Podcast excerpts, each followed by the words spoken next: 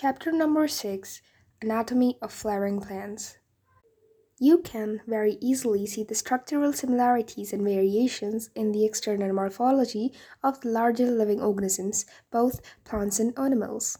Similarly, if we were to study the internal structure, one also finds several similarities as well as differences. This chapter introduces you to the internal structure and functional organization of higher plants. Study of internal structure of plants is called anatomy. Plants have cells as the basic unit. Cells are organized into tissues and in turn into the tissues are organized into organs. Different organs in a plant show differences in their internal structure. Within angiosperms, the monocots and dicots are also seen to be anatomically different. Internal structures also show adaptations to diverse environments. 6.1 The tissues. A tissue is a group of cells having common origin and usually performing a common function. A plant is made up of different kinds of tissues. Tissues are classified into two main groups, namely meristematic and permanent tissues, based on whether the cells being performed are capable of dividing or not. 6.1.1 Meristematic tissues. Growth in plants is largely restricted to special regions of active cell division called meristems. Plants have different kinds of meristems. The meristem, which occur at the tip of the root and shoots and produce primary tissues, are called apical meristems. Root apical meristem occupies the tip of the root, while the shoot apical meristem occupies the distant-most region of the stem axis. During the formation of leaves and elongation of stem, some cells are left behind from the shoot apical meristem. They constitute the axillary bud. Such buds are present in the axils of the leaves and are capable of forming a branch or a flower. The meristem, which occurs between mature tissues, is known as intercalary meristem. They occur in grasses and regenerate parts removed by grazing herbivores. Both apical meristems and intercalary meristems are primary meristems because they appear early in life of a plant and contribute to the formation of primary plant body. The meristem plant that occurs in mature regions of the root and shoot of many plants, particularly those that produce woody axis and appear later than primary meristem, is called the secondary or lateral meristem. They are cylindrical meristems. Fascicular vascular cambium, interfascicular cambium, and cork cambium are examples of lateral meristem.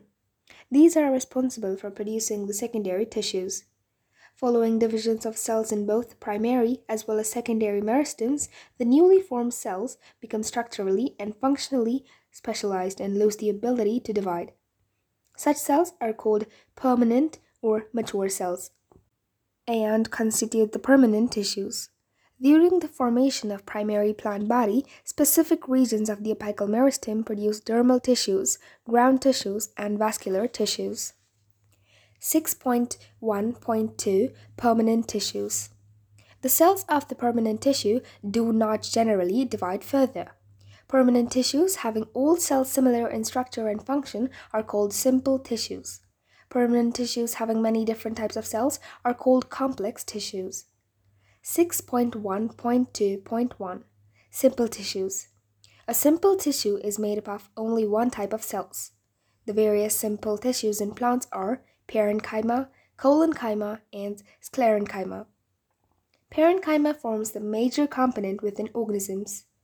The cells of the parenchyma are generally isodiametric. They may be spherical, oval, round, polygonal, or elongated in shape.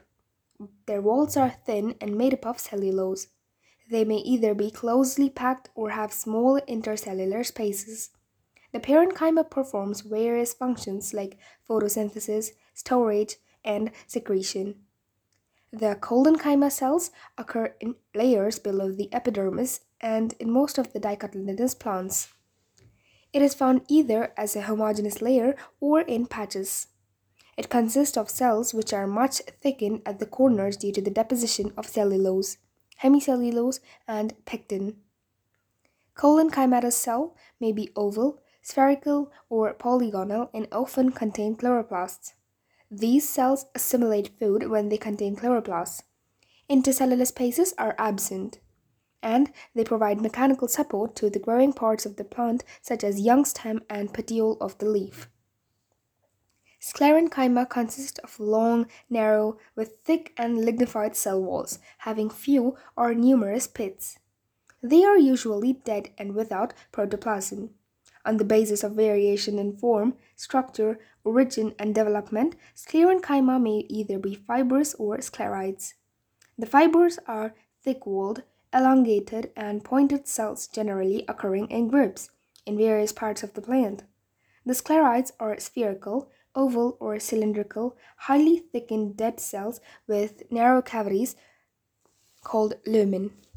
They are commonly found in the fruit walls of nuts, pulp of fruits like guava, pear, and sapota, seed coats of legumes, and leaves of tea. Sclerenchyma provides mechanical support to the organs. 6.1.2.2 Complex tissues. The complex tissues are made up of more than one type of cells, and these work together as a unit. Xylem and phloem constitute the complex tissues in the plant. Xylem functions as a conducting for water and minerals from roots to stems and leaves. It also provides mechanical strength to the pot plants. It is composed of four different kinds of elements, namely tracheids, vessels, xylem fibers, and xylem parenchyma. Gymnosperms lack vessels in their xylem. Tracheids are elongated or tube like cells with thick and lignified walls and tapering ends. These are dead and are without protoplasm. The inner layers of the cell walls have thickenings which vary in form. In flowering plants, tracheids and vessels are the main water transporting elements. Vessel is a long cylindrical tube-like structure made up of many cells called vessel members, each with lignified walls and a large central cavity. The vessel cells are also devoid of protoplasm. Vessel members are interconnected through perforations in their common walls. The presence of vessels is a characteristic feature of angiosperms. Xylem fibers have highly thickened walls and obliterated central lumens. These may either be septate or aseptate. Xylem parenchyma cells are living and thin walled, and their cell walls are made up of cellulose. They store food material in one form of starch or fat and other substances like tannins. The radial conduction of water takes place by ray parenchymatous cell. Primary xylem is of two types, protoxylem and metaxylem. The first formed primary xylem elements are called protoxylem and the later formed primary xylem is called the metaxylem. In stems, the protoxylem lies towards the center or the pith, and the metaxylem lies towards the periphery of the organ. This type of primary xylem is called endarch. In roots, the protoxylem lies towards the periphery and metaxylem lies towards the center. Such arrangement of primary xylem is called exarch. Phloem transports food materials, usually from leaves to other parts of the plant. Phloem in angiosperms is composed of sieve tube elements, companion cells, phloem parenchyma, and phloem fibers. Gymnosperms have albuminous cells and sieve cells. They lack sieve tubes and companion cells. Sieve tube elements are also long, tube-like structures arranged longitudinally and are associated with the companion cells. Their end walls are perforated in sieve-like manner to perform the sieve plates. A mature sieve element possesses a peripheral cytoplasm and a large vacuole but lacks a nucleus. The functions of the sieve tubes are controlled by the nucleus of the companion cells. The companion cells are specialized parenchymatous cells, which are closely associated with the sieve tube elements.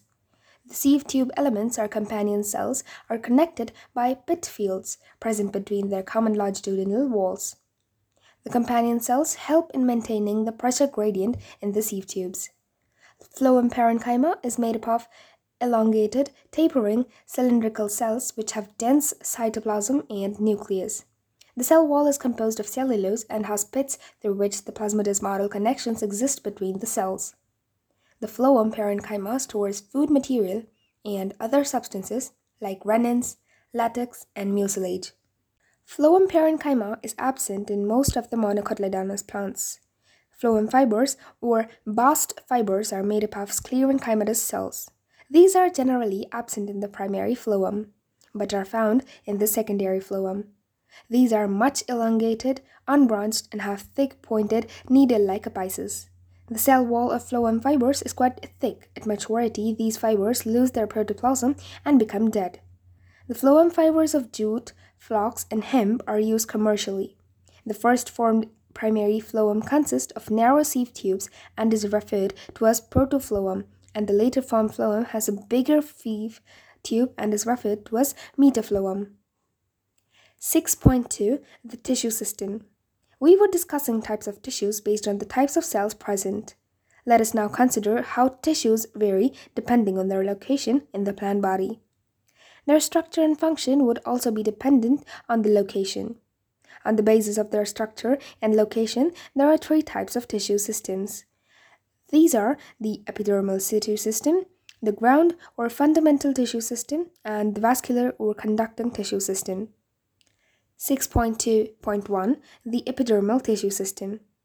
The epidermal tissue system forms the outermost covering of the whole plant body and comprises epidermal cells, stomata, and the epidermal appendages.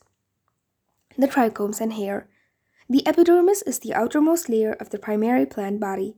It is made up of elongated, compactly arranged cells which form a continuous layer. Epidermis is usually single layered. Epidermal cells are parenchymatous with a small amount of cytoplasm lining the cell wall and a large vacuole. The outside of the epidermis is often covered with a waxy thick layer called the cuticle, which prevents the loss of water. Cuticle is absent in roots. Stomata are structures present in the epidermis of the leaves. Stomata regulate the process of transpiration and gaseous exchange. Each stoma is composed of two bean-shaped cells known as guard cells, which enclose the stomatal pore. In grasses, the guard cells are dumbbell-shaped the outer walls of the guard cells, away from the stomatal pore, are thin and inner walls, which are towards the stomatal pore, are highly thickened. The guard cells possess chloroplast and regulate the opening and closing of stomata. Sometimes a few epidermal cells in the vicinity of the guard cells become spherical in their shape and size and are known as the subsidiary cells. The stomatal aperture, guard cells, and their surrounding subsidiary cells are together called as the stomatal aperture. I'm sorry, stomatal apparatus. The cells of the epidermis bear a number of hairs. The root hairs are unicellular elongation of the epidermal cells and help absorb water and minerals from the soil. On the stem of the epidermal hairs are called the trichomes. Trichomes in the shoot system are usually multicellular. They may be branched or unbranched and soft or stiff.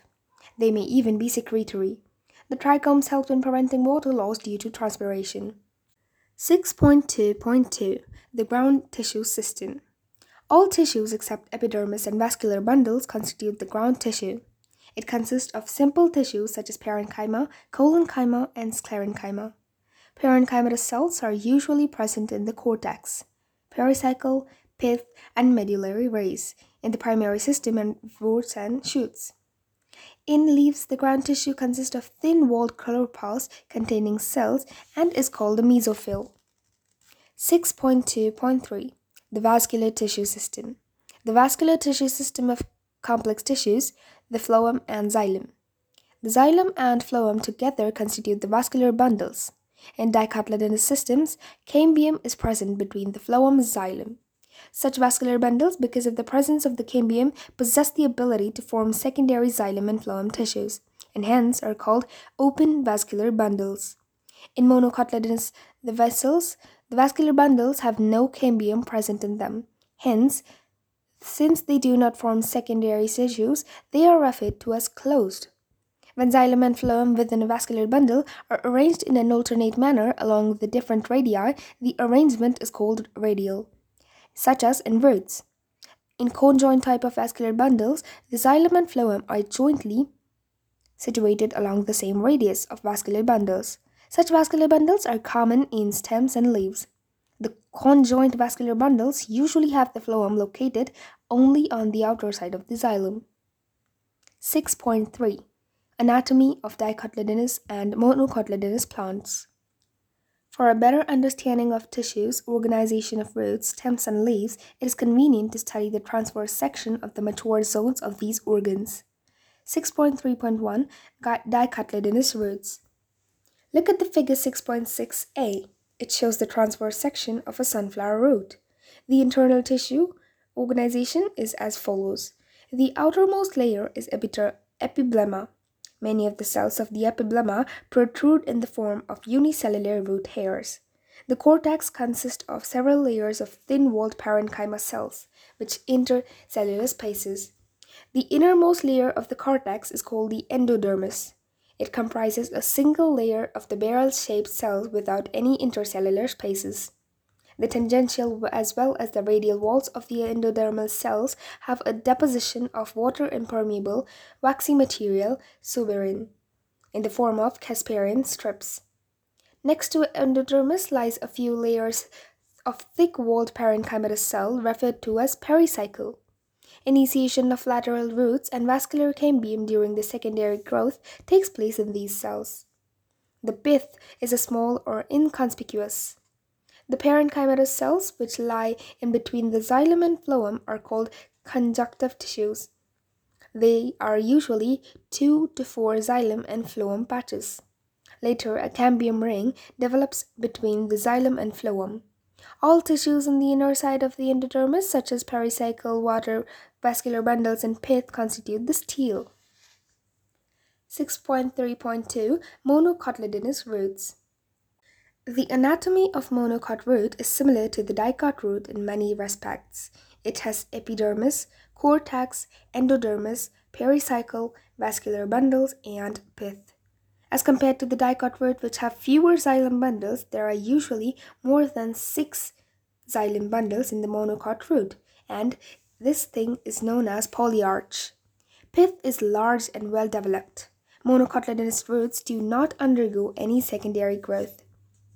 6.3.3 Dicotyledonous stem.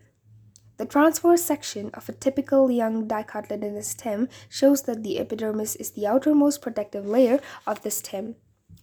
Figure 6.7a, covered with a thin layer of cuticle, it may bear trichomes and a few stomata.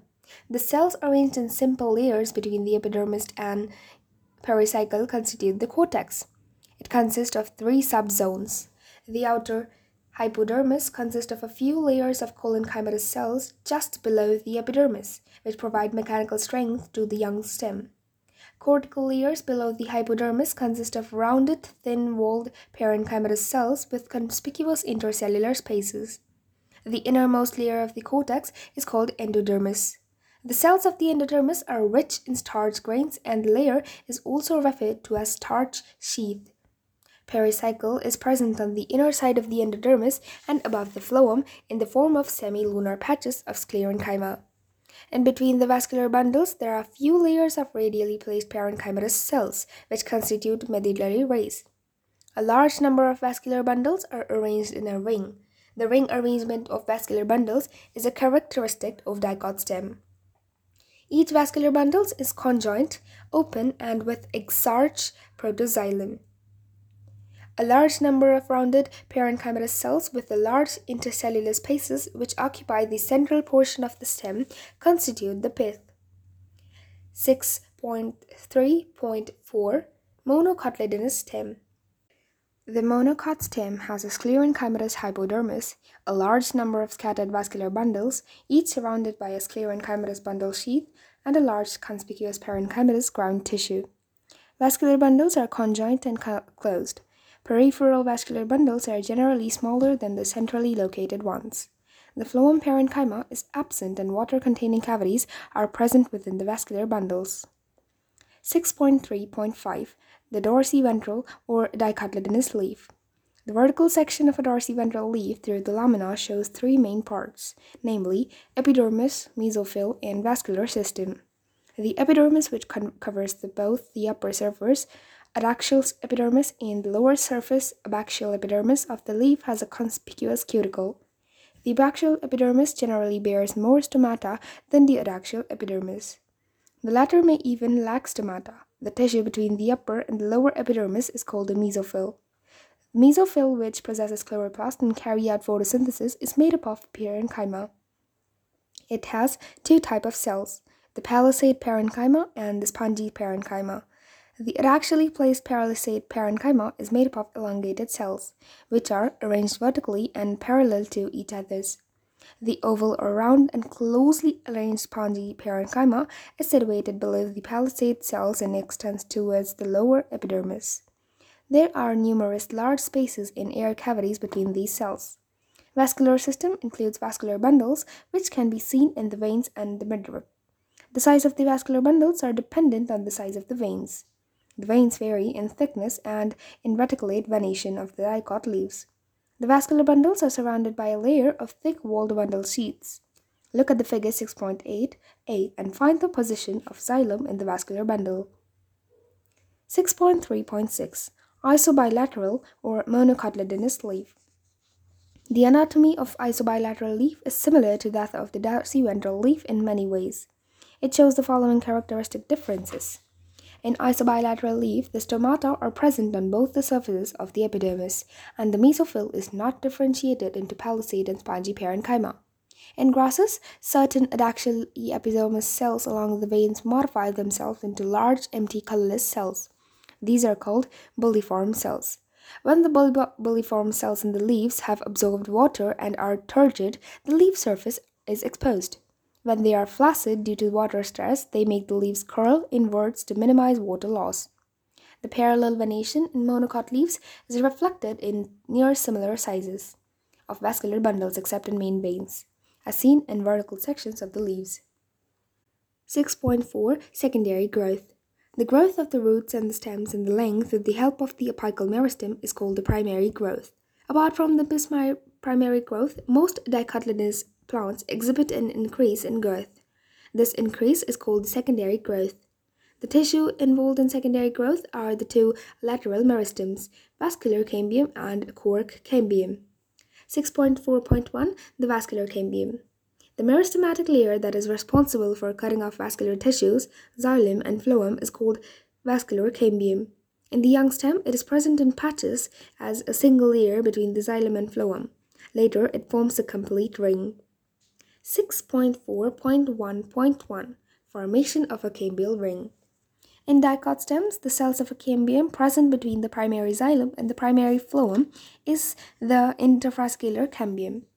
The cells of the medullary rays adjoining the interfascicular cambium become the meristematic and form the interfascicular cambium. Thus, a continuous ring of cambium is formed. 6.4.1.2 Activity of the cambial ring.